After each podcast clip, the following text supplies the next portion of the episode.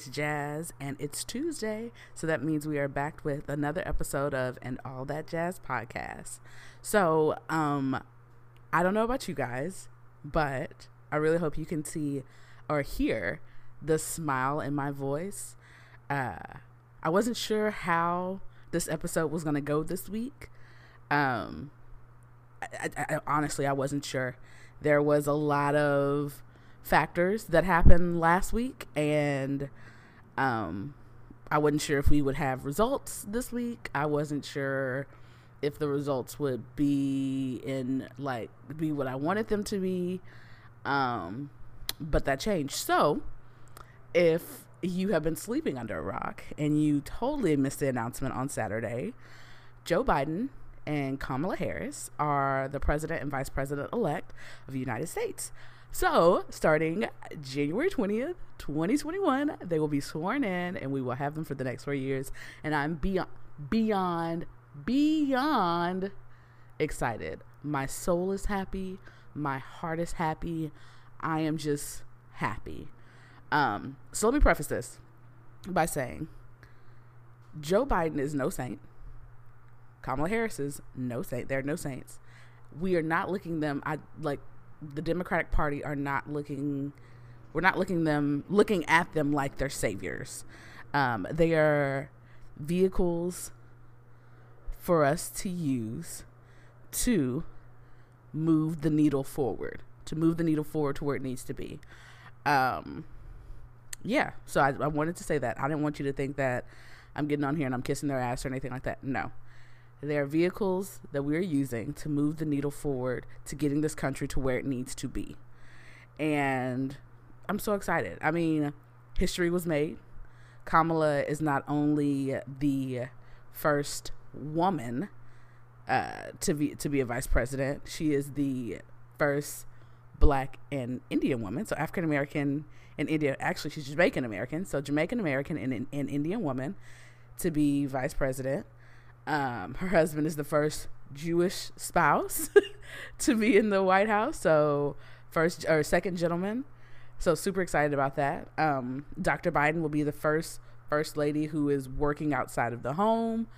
Um, she said she's going to continue to teach, and she's going to keep her she's going to keep her professorship. So, yeah, it's just there's so many firsts happening with this election, and I am be I'm just so happy. I'm just I'm just so happy. So let's back up a little bit. Um, I kind of dropped hints that I would be working at a polling location last Tuesday. Um, well, I dropped it like a few days before last Tuesday, but for election day here uh, in Harris County, I worked at a polling location, and it started off as me being an election day clerk and turned into me being the um, alternate judge. You just it was just it was a fun day. It was a long day. It was a very it was a very long day. It was a very long day. I woke up at 4 a.m. and did not get home until after 8 p.m. Um, very long day, but totally worth it.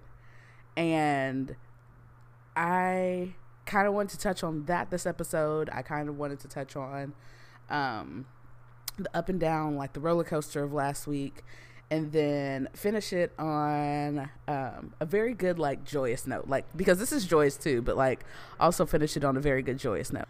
So if you've been following my blog or following my social media account for a while you know that i'm very into um, civic engagement and social justice and women's rights and civil rights. I mean just all that. This is no this is nothing new if you've been following me for a while.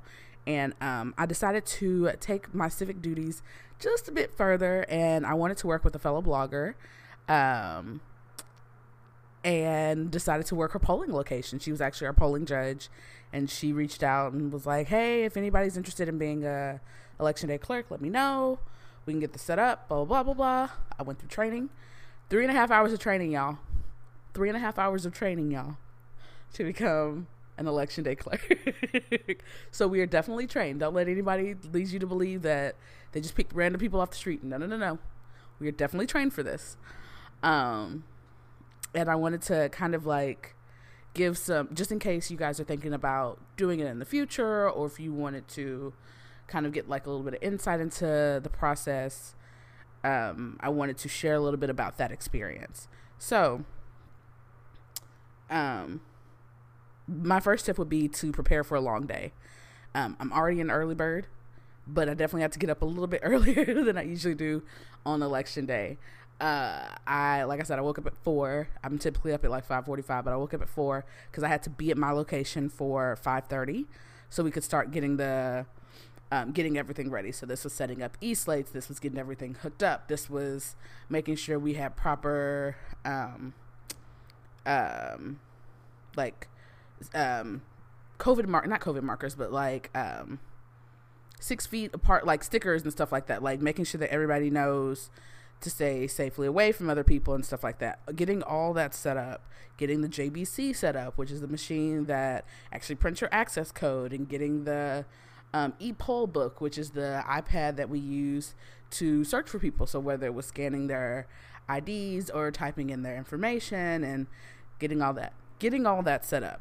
That does not come automatically done. The poll workers do that, y'all. um, and doing that, I was able to see behind the curtain. So, um, I I've been voting since I was 18.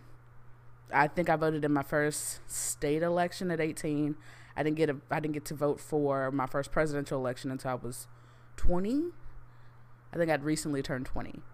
Um, yeah, yeah, t- 2008. I'd recently turned 20. So, um, and uh, up until now, it was literally go to the polling location, go up to them, give them my ID, tell them uh, they verify the information, like I ver- verbally verify the information, and they point me to the location of a e-slate, which is the polling booth that you go to, and I'd vote and leave, and that was all I knew. That was that was all I knew about it. Well, doing this allowed me to see behind the scenes, like allowed me to see my, behind the curtain of sorts. So, um, one of the reasons it, it always like I was always confused as to why the poll workers would be like, "Oh, you can go to any booth on this row, or you can go to any on this side." And I'm like, "Well, why can't I just go to any booth? Period? Because there are so many here." All the e slates or e slates are connected to specific boxes, so they are connected to each other on a specific row, like on individual rows. The voting machines, the e slates are connected to each other and they're connected to the JBC, which is then connected to the e poll book and all that. So, the reason why they say to go to a specific row is because you can only vote in that specific row once your ticket prints off that specific JBC machine. And y'all, I mean, simple things like that. Like, I, I didn't I didn't understand and then having to explain that to people, I was now able to explain it to people. And of course, some people just don't think about it. I actually had a few questions about that. They're like, "Why can't I go over there?" I was like, "Well, we printed you right here, so you got to go to this line." but you're able to see behind the curtains um, and see why things are done a certain way. So, uh, I was actually at a school for my my polling location was a school and they'd been a polling location before, but uh, due to COVID, we were now in the gym. So the school was closed down for teacher in service day. And prior to this year, the polling location was in like a front hallway. Uh, but this year, they allowed us to use the gym, which was great because we were able to socially distance and we were able to put down plenty of socially distance markers and stuff like that. Had restrooms in there, there was hand, size, hand sanitizing units everywhere. That we were able to spread out. So it was awesome. Um, and I really, really loved it. We were also like right by two other polling locations. In fact, there were so many polling locations in Houston that day, or in Harris County that day. Uh, we went from having just over 120 polling locations for early voting to having over 800 on election day. So there shouldn't have been any lines at any polling location or excuse me, you shouldn't have had to stand in a line. So if you if by chance you got to a polling location and there was a line, you could throw a stone and hit two more polling locations where there weren't lines, which was great. Um yeah, yeah. Uh, another thing that working that like working the polls this year or this election cycle allowed me to do was to get comfortable with technology. Like, I'm fairly comfortable with it, but seeing it working, like seeing seeing how they work together, seeing how our different devices work together was actually pretty dope. From having our e-poll books, which were iPads, to how they connected to the JBCs, which were the machines that printed out your access codes, to how they connected to the e-slates, um, to even the simple thing like having the high school volunteers there to keep track of the line. Like we they we legit had a per, had a high school student at just about if not every polling site there and their sole job was to keep track of our line at our polling location. So they were paid to answer text messages, to keep track of the line at the polling locations. And I thought that was really dope. So you got to work with high school kids and they got to see how um, this whole election process works, which is really cool. But then on the flip side, we got to take it old school as well. So, in addition to all that technology that I just mentioned, we had a flip phone. So, our official phone for each polling location was a Verizon flip phone provided by the county. I had to like go back in my mind and remember how to use a flip phone because it had been, I don't know, over a decade, probably almost two decades since I've used at least no, it hasn't been. No, it's been over a decade since I've used a flip phone. Yeah. Probably close to 15 years since I've used a flip phone. Probably further than that. So it was um that was interesting. That was that was definitely interesting. uh and then I met some pretty cool people. So in addition like I knew my polling judge, but I didn't know anybody else there. So I went in and I met some really awesome people who came from different walks of life. I think that was one of the really cool things about volunteering to work the polls is that you have people there from all walks of life working the polls. So you have people who were able to take off work like me. You have people who have been retired. You had we had I mean we had a high school kid there who they took off the day of school and they literally got paid to answer text messages, which is pretty dope. Um, and it was nice. Like you got to talk to so many different people, and we were there. I was there with my group for 14 hours, 15 hours, something like that. So you definitely got to know the people you worked with, and I thought that was really nice. Um, and then we learned to go with the flow. So one of the things we were encouraged to do in training was to bring snacks because uh, while we were, if you worked more than, I think it was six hours, you got a 30 minute lunch. But that didn't guarantee that you could like leave and come back or whatever like that. Of course, you could take breaks based on like how high the traffic was at your location and all that stuff like that. Um, but we were encouraged like bring snacks, bring your lunch. A lot of polling locations uh, had like fridges and microwaves on site, so you can like heat up your food and all that. Ours was not I want I don't want to say slow enough, but it was even paced enough for us to um, like Uber Eats. So I ordered breakfast and lunch and got it delivered, and I was able to eat at the site, which is really cool. But I bought snacks. I brought snacks with me as well. So I brought like um, sandwiches and like chips and like pretzels and stuff like that. Water. I definitely brought water. Um, because it was a long day. I knew it was gonna be a long day and you wanted to make sure that you went with the flow.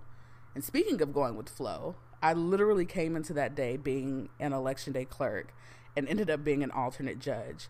And that was one of the things that happened on the fly. So um, that meant that I was one of the two people that could administer a provisionary ballot. I also had to um, take down all the equipment at the end of the day. We had to make sure that everything was properly closed out and signed out and sign off for everything. So my signature's on a lot of stuff. but yeah, it was it was definitely it was a good day. It was a great experience. And one of the things that I truly, truly appreciated about the experience was seeing so many first time voters. So we had just under 200 people come through and voted our polling location. Like I said, that might not sound like a lot, but we were a stone's throw away from two other polling sites. Like literally, one was at the corner, another one was two blocks down. So it made sense for our location to get that many people. Um, and I feel like just just over half, or at least half. I'll say at least half of the of the people who came in and voted at our polling location were first time voters. And one of the things we wanted to do was to celebrate them, like acknowledge these first time voters and celebrate them. And we, like me and the other poll workers, kind of unconsciously did this. So um, we decided that this was not discussed at all, which baffled me, but I thought it was great that we decided to do this. Every time uh, we would get a first time voter, we would ask, and the person would either, if they confirmed it, we'd all start cheering for them because that's something that's that should have been cheered for. Like they were doing their civic duty and I legit came home and cried at the amount of first time voters that I saw come through and vote. And y'all, some of them were young, and I don't want to call them kids because they're definitely adults. uh, some of them were young, like, and you would see like um, 1999 or like early 2000s on their IDs. Uh, some of them were older, like, and they were like, "This is my first time voting," and I I didn't want to cry then because I had a job to do, but I came home and I cried tears of joy because these people were exercising their right to vote and we gotten the word out that much that people needed to come through and exercise their right to vote. It was it was beautiful. It was absolutely beautiful. Uh yeah, it was it was absolutely beautiful. So, if you want to work a polling location, whether it be for a runoff, whether it be for a future local election, like a local type thing, or whether you want to work the next presidential election, I highly recommend reaching out to your your county clerk office, county clerk office, and getting that process started. It's actually a paid volunteer uh, um, opportunity. So, I mean, I would have done it if it was for free, but it was nice to get paid for it, or it is like it's nice to get paid for it as well. Um, yeah, and I recommend it. It's a long day. It's a very long day, but it's worth it in the end. Highly recommend doing it. Now let's get into the roller coaster of last week. So we knew that we wouldn't have, or we knew that we probably wouldn't have the results from the election on Tuesday night. I don't think anyone was banking on having those results come in on Tuesday night. Um, really wasn't banking on having them come in on Wednesday either. Like I literally went into the office and worked Wednesday. Didn't expect the results to come in. I didn't watch the news. I um, checked Twitter. I would check NPR's interactive map. Um, in fact, I'm recording this on Sunday, and we're still waiting for Georgia's official numbers. Joe Biden has already been uh, announced. He's already been declared president elect, and Georgia's official numbers ha- still haven't come in. I think Harris County's still waiting on a few um, or we might be all the way in now. I think we might be. But yeah, I know Georgia, as of now, Georgia's still waiting on their final numbers. Um, yeah, I didn't want to watch the news because there's only so much they could say, and I didn't want to. I didn't want that anxiety to constantly build up. So, Wednesday rolled by, Thursday rolled by, and we saw states. I, I got nervous. I got I got nervous. I wasn't prepared for another four years of what we've gone through as a nation. And um, mail in ballots, there was an influx of mail in ballots this year, which was great, which was absolutely great. Um, I am so happy that so many states, other than Texas, because Texas did not allow this, allow for so many uh, citizens to, or so many voters to submit their ballots via like the mail in form and I knew that was going to take a while. So, initial numbers that came out were obviously from people going to vote in person, which meant that it was swinging in the incumbent's favor. And as the mail in ballots started coming in, we started seeing more states turn blue. So, um, Wisconsin flipped, Michigan flipped. That means De- Detroit came out and did the thing. Um, Philadelphia came out and did the thing in Pennsylvania uh, Atlanta, Atlanta, Fulton County, Cobb County, DeKalb County, they came out and they came out in droves to vote, which was absolutely great. I applaud Stacey Abrams and her Fair Fight initiative, along with every other person who was behind getting so many people in Georgia registered to vote. Over 800,000 people got registered to vote between 2018 to now, which is awesome. That is phenomenal. Absolutely phenomenal. So um, I'm actually going to touch on Georgia a little bit more in, later in this episode, but um, the numbers started coming in. Arizona turned blue, Nevada turned blue, and we were like, okay. For a second on NPR's map, for a few hours actually, Texas was like trending blue. That got me so excited. I'm waiting for the day to Texas. I'm waiting for the day for Texas turn Texas to turn blue. Like I just need I need it to happen. So many of our major cities are blue and so many people live in these major cities. I feel like we could swing it. So I don't know if it'll be this next presidential election. It might even be this next um it might be a midterm. So it might be when we vote for the next governor. We could turn blue. You don't know. Uh, but I feel like we're trending that way. So more numbers come in and my anxiety is like lessening because I'm starting to see that okay, this is going my way. This is going our way. Where this this could happen. It could happen. And then for like a day and a half, it hovers at 264. And as far as like electoral college votes. And we know that the uh, in order to win, the you need to have 270. So we're waiting, we're waiting, we're waiting. We're waiting, we're waiting, we're waiting. We're waiting on Nevada. Nevada has six electoral college votes. And for like a day and a half, we were waiting for this state to either announce or not. Because we figured Georgia was going to take a while, Pennsylvania was going to take a while. Come to find out, Pennsylvania announced before Nevada did. Then Nevada announced. And we're on, like I said, it's Sunday and we're still waiting on Georgia. But that's okay because Joe was already announced. he was already declared president. So, already declared the winner. So, he's now president elect.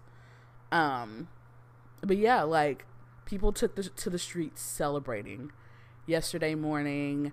I'm pretty sure we started drinking champagne bright and early. Um, songs that "Bye Bye Bye" by NSYNC hit the charts, hit the top 200. That song is 20 years old, hit the top 200. Miley uh, Cyrus's "Party in the USA" charted again. Like so many songs start re-entered the charts because people were playing them in celebration of the results. So um, I'm absolutely excited. I cannot wait for January 20th, and I just need people to hold, just hold out for a couple more months, and we can get this. We'll, we'll we will get the incumbent out. We'll get the occupant out of office and get things started. But until then, um, I said this on Saturday, and I said it to a few people, and I want to express it on here. We celebrate this weekend. Definitely, I don't want anybody to say that we shouldn't be celebrating because we should absolutely be celebrating this monumental and historical win. But the work is not done. Georgia is in a runoff. Georgia's two Senate seats are they're in a runoff, and that that election is January fifth of 2021. Um, I think early voting starts December 14th, 20 like like next month, December 14th the next month, and um, I feel like we need to do our part to make sure that we secure those two Senate seats. Because once we do, then the vice president is the tiebreaker. And Kamala was, I mean, she was in the Senate, so she knows how things need to be. Um, I feel like she'd be able to swing the Senate for us.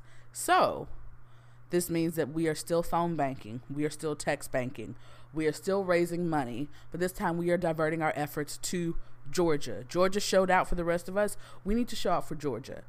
So do not be shocked if you see me mentioning any kind of fundraising or text banking or phone banking efforts for Georgia in the upcoming month, two months until the election takes place. Um, I cannot encourage you guys enough to get involved. I can't encourage you guys enough to get involved in that. We're we're not done. The work is not done yet. And once January 20th hits, the work is still not done. It's time to hold that uh, uh, that administration accountable for everything they promised us. So, yeah, I'm excited, but the work's not done yet. Okay, and then I promised I was going to end this episode on a happy note, even though I feel like this is a really happy episode, period. So I was going to end this episode on a happy note. Um, it is holiday movie time, my favorite time of the year, or one of my favorite times of the year. Um, definitely one of my like top three favorite times of the year. Hallmark is now running 24 7 holiday movies. Lifetime is practically running them 24 7. All the streaming services have dropped, just about all of them. Most of them have dropped holiday movies. I've watched so many on Netflix. Um, a few have dropped on Hulu. Disney Plus dropped a couple. I think they're dropping um, a few more. Um, yeah, it's practically my favorite time of year. So I've switched from watching Leverage when I fall asleep to putting on the Hallmark channel and watching that as I fall asleep. And I have seen the lineup for Lifetime and Hallmark, or what they've released so far. Inclusivity is the word that I'm reaching for. They have so many people of color playing leads this year. Again, once again, they have a um, gay couple that's going to be featured in Lifetime does and one of their holiday movies coming up. If I'm not mistaken, that drops later this month. I think it drops in November, not December. Um, Kelly Rowland got a, a, a sequel, and I think this was the first sequel that Lifetime's ever done for a holiday movie. Um, and then of course our favorites are back. So Candace Cameron, Candace Cameron Bure's back. Um, yeah, I mean, there's just so many people who are, as far as Lifetime movies go, uh, and how and Hallmark holiday movies go. A lot of people that you are familiar that are familiar faces are back. Keshia Knight Pulliam's back. Um, I've already seen hers. The Christmas Aunt came out. Kyla Pratt's back. Um, yeah, they're just so many good movies that are coming out. So, if you need something to brighten your day or something to just like something just to put on the background, just to drown out everything else that's going on. Turn on Hallmark, turn on Lifetime, and watch the holiday movies. You won't be disappointed. And they actually have pretty good music this year. Like I'm I know they don't always get the rights to like decent covers of Christmas staples, but I feel like they put some money behind having people re-record these tracks and I'm excited about it. Tamara even just filmed one. I think she like was sharing behind the scenes on her social platforms of her filming a movie. Um, Vanessa Lachey just filmed one. So a lot of familiar faces, like a lot of people we are typically looking at in these holiday movies, are back to do more. So please check them out. You know they're my favorites. Um, I'll probably link the blog post that I wrote last year about these and how they're becoming more and more inclusive um, on the description the description of this podcast episode. But yeah, um, I'm excited. Happy Tuesday, y'all. I really hope that you have a great week. Um, rest in honor to Alex Trebek. He passed away. He lost his battle to cancer this past weekend. He actually lost the day I recorded it today, the day I recorded it. Um, he has been a staple in my life. Gosh, practically all my life. Um, I've been watching Jeopardy forever, and I I don't know why I thought that he had bounced back, like he was in remission, but he lost his battle. Um, I'm happy he was able to have his last moments at home with his family. Um, and I send all my thoughts and prayers and condolences to his loved ones.